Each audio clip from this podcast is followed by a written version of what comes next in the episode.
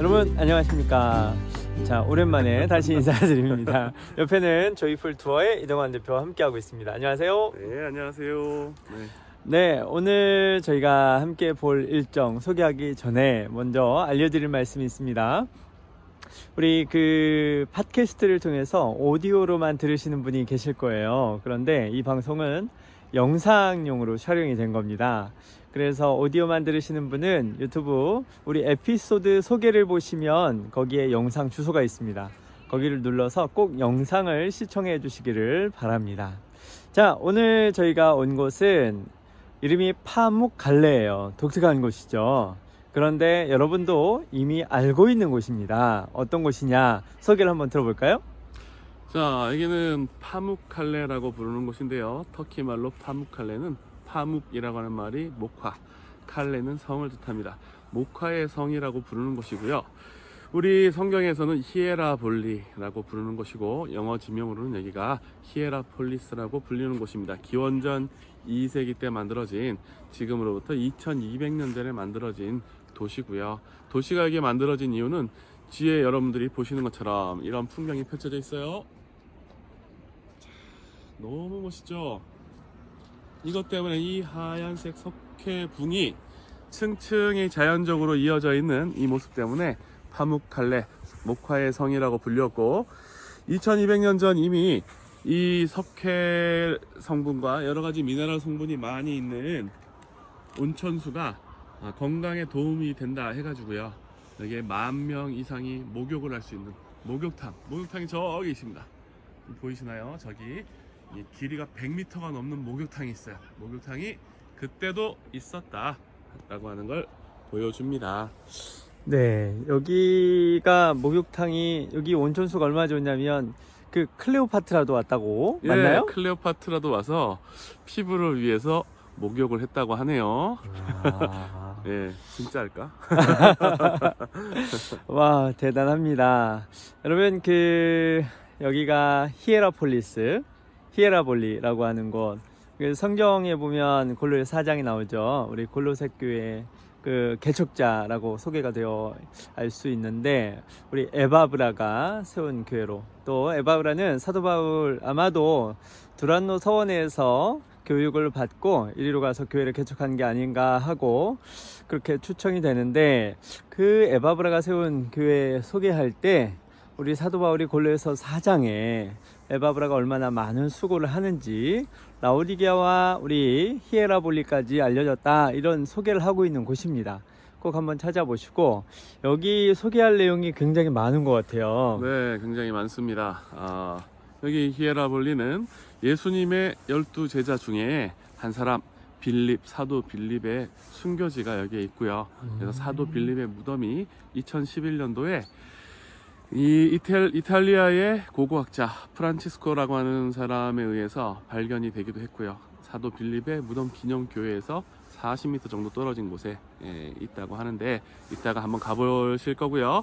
그리고 제 뒤에 펼쳐져 있는 아주 멋진 풍경인데 평야가 있는데 평야 너머에 언덕이 보일 거예요. 언덕, 야트막한 언덕 지형이 보이는데 저기가 바로 라우디게아입니다. 라우디게아는 여기서 직선거리로 9km 떨어져 있고요.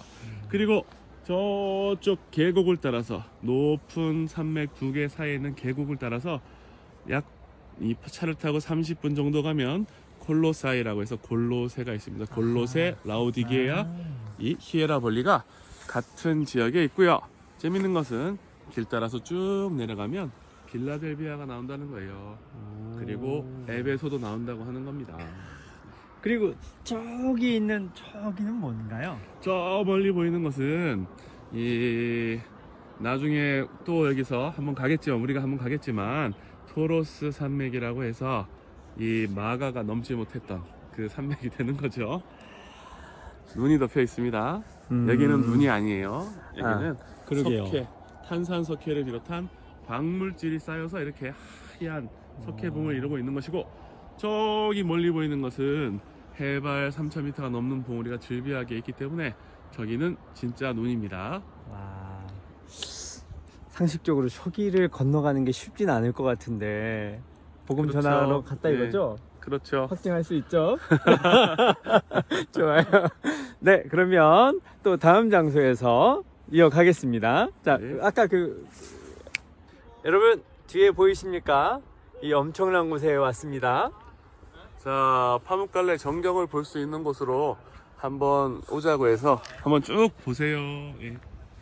파묵갈래 목화의 성이라고 불리는 이유입니다. 바로 이게 눈이 아니고 탄산석회 성분이 땅 속에서 자연적으로 흘러나서 자연적으로 만들어진 석회붕인데 어마어마합니다. 규모가.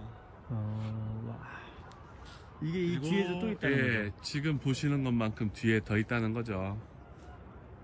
저 멀리 사람 크기와 이 석회붕을 비교해서 보시면 이게 얼마나 큰지 넓은지 금방 가늠을 하실 수 있을 거예요.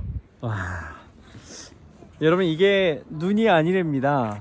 이게 다 석회로 네. 만들어진 거라는데 근데 궁금한 게 있어요. 여름에 어. 왔으면 확실하실 텐데 더. 아, 그 목화 그거랑 석회 요 요게 이게 어떤 연관이 있는 거예요? 아 그냥 흰색이어서. 네. 아, 색깔 때문에. 터키 사람들 아, 아, 아. 이름 아주 간단하게 짓습니다. 복잡하게 아, 생각하지 그냥. 마세요. 네. 아, 정말 멋지죠. 그리고 네. 이 지역의 특산품이 목화예요, 목화. 음. 목화가 하얀 목화가 많이 나는데 이렇게 흰색으로 된 석회붕 벽이 있으니 목화의 성이라고 이름을 붙인 거죠. 음, 저기 온천 나오는 김 모락모락 하는 거 보이십니까? 예, 이 온천수 목욕하면은 피부가 좋아진다는데 아쉽네요. 자, 그러면 또 다음 장소에서 뵙겠습니다. 여러분 여기에 온천수가 칼칼칼 흘러나오고 있습니다. 와. 제가 한번 넣어보겠습니다. 우와, 네, 따뜻하고 좋습니다.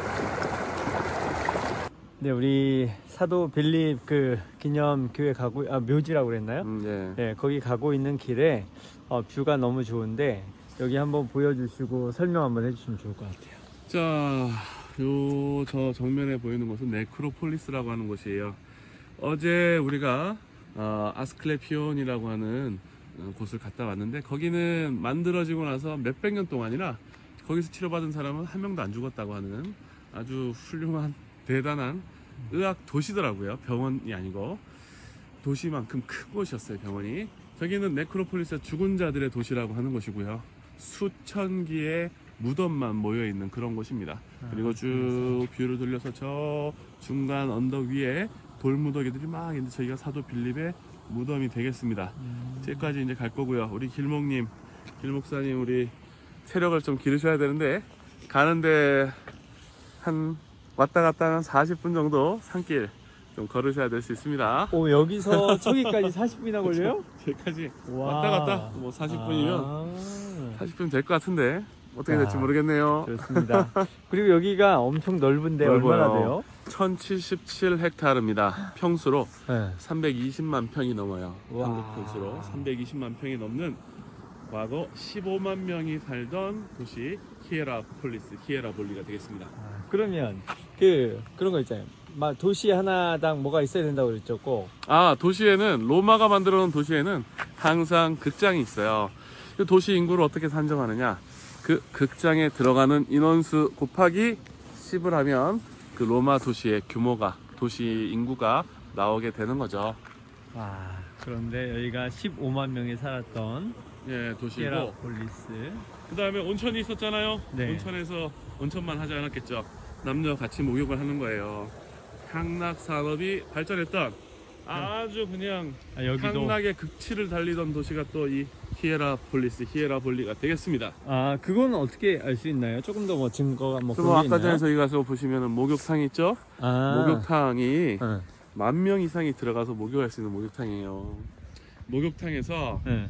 목욕만 하지 않았습니다. 어, 어, 이거 오만 이거, 이상한 일이 있었겠죠. 이거 이거 고증에 한번 거쳐야 되겠는데요? 아, 예. 공중 목욕탕 만 명짜리. 알겠습니다. 네.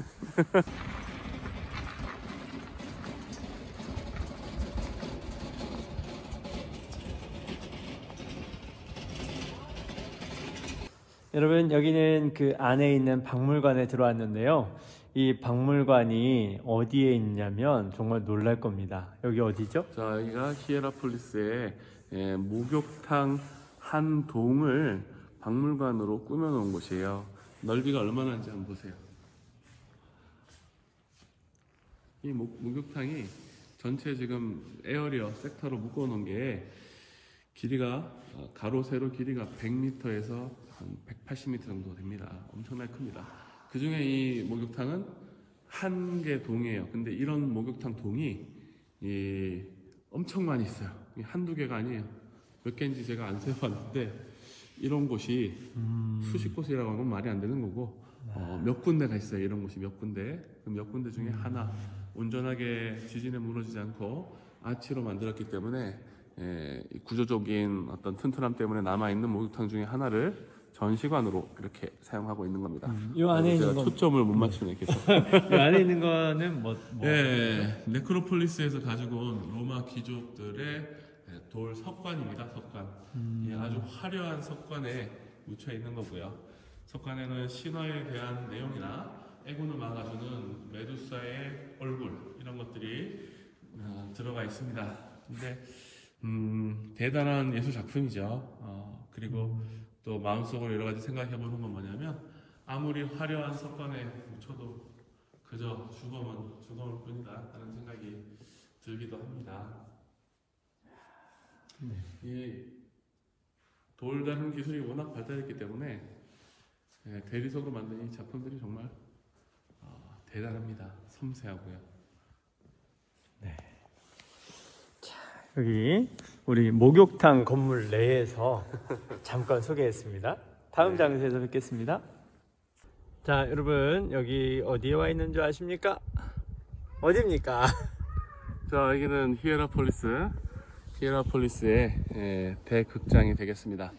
대극장에 들어갈 수 있는 정원은 15,000명이고요. 어, 보통 그리스식 극장과 로마식 극장을 구별할 때 이 정면부가 180도보다 각도가 더 크면 그리스식 극장이고 그 180도 안쪽에 들어가 있으면 로마 시대 때 만들어진 극장이다 이렇게 구별하는데 여기를 네. 보시면 180도보다 더 커요. 네. 그래서 이거는 로마가 여기를 지배하기 전에 만들어진 그래서 기원전 2세기 때 그래서 2200년 전에 만들어진 극장이다 이렇게 보시면 되겠습니다. 정원은 150명 들어가는 극장이에요. 150명? 네, 아, 천, 어, 15,000명 들어가는 극장입니다.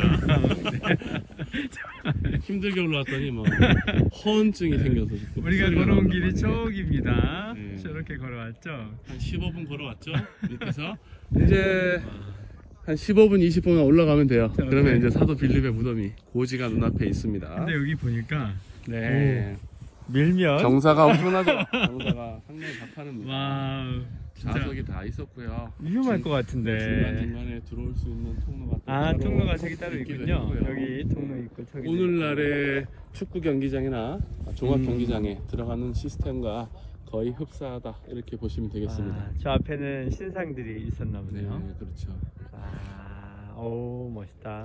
그 주변에 풍경을 쭉 보시면 히에라폴리스가 한눈에 다 들어옵니다. 이 극장에서. 음, 그러네요. 자, 여러분 또 다른 곳으로 이동하겠습니다. 네, 가시겠습니다. 네, 지금 사도 빌립의 묘 있는 곳과 그 기념교회를 올라가고 있습니다. 그 우리 이동환 대표님이랑 같이 지내다 보니까 터키어를 굉장히 잘 하시는 것 같아요. 안 돼요. 저한테 터키어 잘한다 그러면 진짜 여기 터키에 사- 살면서 터키어 잘하시는 분들이 웃어요. 저는 어디까지나 어, 생활 터키어 내지는 서바이벌 터키어를 하는 거고요. 저는 음. 터키어를 배운 적이 없습니다. 와우, 없는데도 그렇게 잘한다 이거죠. 지금 자랑이죠 지금. 어, 서바이벌 중국어, 어, 서바이벌 크로아티아어, 서바이벌 아랍어, 와. 그리고 조금 밥 먹고 살 정도의 영어 뭐 이렇게 하는 거죠. 그래서 예. 어제 렌트카가 고장이 난 적이 있는데 와 그 여기 터키 사람들이 영어를 잘 못, 못하나 봐요. 젊은 친구들은 잘하는 애들이 있고 어, 중 장년층들은 거의 영어를 한마디도 못한다고 보시면 돼요. 네, 그래서 문제가 생겼을 때 영어로 대화가 안 될 상황이면 좀 어려울 텐데 터키어가 되니까 와 순식간에 처리가 됐습니다. 그리고 여기 터키 사람들 보니까 담배를 많이 피우시나 봐요. 어, 예, 담배는 터키 사람뿐만 아니라 유럽 사람들이 전체적으로 담배 많이 핍니다. 어, 담배 끊어서 몇 년 더 사는데 네, 그거 안 살고 음, 나 하고 싶은 대로 살다 가겠다. 그런 주의가 음. 강한 것 같아요. 유럽 지역이 대체적으로. 그리고 여자분들도 많이 피시는 것 네, 같은데. 애들도 자, 자유롭게 길에서 음, 카페에서 음, 음. 어, 실내만 아니면 네. 자유롭게 마음껏 피웁니다. 어, 여기 뭐 이슬람권이라고 어, 여자한테 그런 자유가 없고 그런 거 아니에요. 음, 분명히 얘기, 얘기 하지만 네. 터키는 헌법상 종교의 자유가 있는 나라예요. 음, 그리고 다만 이슬람교 명목상 이슬람교인이라고 하는 사람들이 98%일 뿐이죠. 이슬람교가 국교인 나라가 아닙니다. 여기는 그 부분이 의아한 것 같아요. 터키 하면 이슬람교도가 98%다. 그러면 왠지 두려움이 생기잖아요. 그렇게 되는데 그 부분이 왜 터키가 지금 아, 여러분 힘들어하는 목소리예요 지금 왜 터키가 예. 이슬람권임에도 불구하고 약간은 자유스러운 종교적인 것에 얽매이지 않는 그 이유가 뭔가요? 지금의 터키 공화국을 오스만 터키가 멸망하고 터키 공화국을 건국했던 아타투르크라고 하는 터키의 아버지라고 불리우는 음, 초대 대통령이 있습니다. 그분. 이분이 네. 1923년, 22년, 23년 지나면서 터키가 어떻게 나갈 것이냐 노선을 정하는데 세속주의라고 하는 걸 택해서 나가게 돼요. 종교와 정치를 분리하게 됩니다. 종교와 종교, 정치 분리. 정치, 종교와 경제 음, 분리하게 되죠. 음, 그래서 이슬람인들이 많지만 네. 이슬람교가 국교가 아닌 음, 아 그리고 여기는 유럽의 유럽 연합의 준 회원국이에요. 음. 준 회원국이기 때문에 터키의 모든 법들은 아, 음. 유럽 연합 법의 음, 기준에 맞춰져 있습니다. 그렇군요. 예, 그렇죠. 좋습니다. 짧은 토크 마치고 그 다음으로 이동해 보겠습니다. 네, 여러분 40분 걸려서 걸어 올라온 곳이 바로 여기입니다. 어디냐면 어디죠? 자 여기 보이는 곳이 사도 빌립의 묘가 되겠습니다. 음, 네, 사도 빌립의 무덤이 되는 것이고요. 이 이탈리아의 이 프란치스코 어, 라고 하는 고고학자가 어, 여기를 발굴을 했어요. 발굴을 했고요.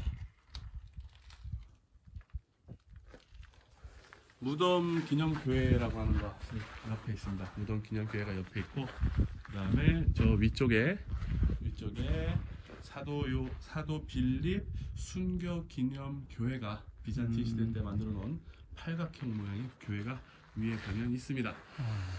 사도 빌립은 도미티아누스 황제 때 네, AD 87년경 도미티아누스 황제에 의해서 십자가에 달려서 이, 이 자리에서 어, 음. 순교당한 것으로 전승되어져 오고 있고요. 음, 사도 빌립의 순교지에 음. 사도 빌립의 기념 어, 이 무덤이라고 해야 되나요? 무덤. 이 무덤 안에 사실 사도 빌립의 시신이 나오진 않았거든요. 음, 사도 빌립의 시신은 십자가형에 채워지고 나서 음, 버려진 것으로 되어 있는데 십자가형 당한 그 자리에 에, 이 무덤을 만들어 놨죠.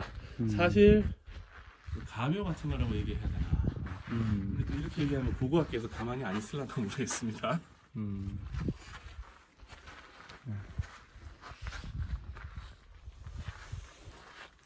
인터넷 자료들을 보면 많은 자료들이 사도 빌립과 음, 집사 빌립을 많이 착각해가지고 음. 올려놓습니다. 집사 빌립은 전승에는 이 딸들과 함께 복음을 전하다가 돌에 맞아서 순교당하신 걸로 어, 되어 있죠.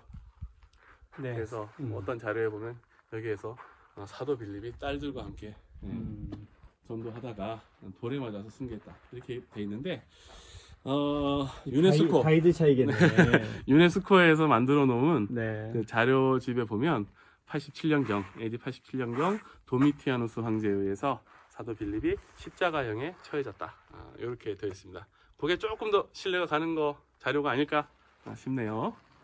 네, 그 빌립 집사님을 사도행전 마지막 기록에는 가이사랴에 사도 바울을 마지막으로 영접한 걸로 나타나 있습니다. 헷갈리신 일 없이 이렇게 멋진 가이드를 만나시면 되겠습니다. 자, 그러면 우리 기념교를 한번 가볼까요? 기념교회로 네. 한번 올라가 보시겠습니다. 네, 여기는 사도 빌립 순교 기념교회라고 합니다. 한번 들어가면서 소개를 한번 해주실까요? 자, 여기는 사도 빌립 순교 기념 교회가 되는데 만들어진 것은 5세기 때입니다. 약 1600년 전 만들어진 예, 로마 시대 때 만들어진 교회가 되겠습니다. 특이하게 팔각형 구조로 되어 있는 교회가 되는 것이고요. 이 방이 약 28개, 28개의 방이 있었다고 합니다. 방이 왜 그렇게 많았을까? 이 교회 건물이 이 예배만 드리는 곳이 아니었어요. 예배만 드리는 곳이 아니라 다양한 목적, 다양한 용도로 쓸 수 있는 뭐 다목적 건물이 많았다. 아, 이렇게 보시면 되겠습니다. 뭐 이를테면 교회에서 어, 병원 역할 하기도 했었고요. 그 다음에 신학 연구를 하는 것도 하고요. 가르치는 기관 역할을 해가지고 일종의 신학교 비슷한 그런 역할을 하기도 하고요. 그래서 방이 많이 필요했겠죠. 이 터키 셀추크 투르프가 여기를 들어왔을 당시에는 이 히에라폴리스는 이미 지진 때문에 다 무너져 있는 멸망한 상태였습니다. 멸망한 상태였었고 그래서 이 교회는 뭐 모스크로 바꾸어진다든가 그런 일을 겪은 교회는 아닌 게 되겠습니다. 사도 빌립의 순교지라고 어, 전승되어져 내려오던 그 위치 가까운 곳에 이렇게 순교 기념 교회를 세운 거죠. 에, 여러분 그 히에라폴리스 그 다른 말로 뭐라고 부른다고 그랬죠? 파묵칼레, 터키 파묵칼레. 이름으로 파묵칼레라 불리는 곳이죠. 네, 이곳에 와서 여러 곳을 둘러봤습니다. 특별히 우리 성경과 연관돼서는 사도 빌립 관련해서 무덤과 순교 교회, 기념 교회를 살펴봤습니다. 여러분 어떠셨습니까? 여기 굉장히 장엄한 장소였는데 어, 여기 대해서 느낌 한 말씀 해주신다면? 제가 우리 느낌은 네, 목사님께서 좋습니다. 저도 뭐 맨날 보는 사람이라 그쵸. 아, 예. 근데 맨날 보는데 처음 보는 것처럼 자세히 설명을 해주시고 또 너무 임팩트 있게 설명을 해주셔서 참 좋았습니다. 어, 빌립의 일생에 대해서는 우리가 잘 알지는 못하지만 그 역시도 순교의 삶을 살았다라고 하고 또 후에 이렇게 기념하는 교회가 세워진 걸 보니까 또 믿음에 대해서 한번 다시 생각하게 됩니다. 여러분 다음 장소에서 또 뵙겠습니다. 감사합니다. 감사합니다.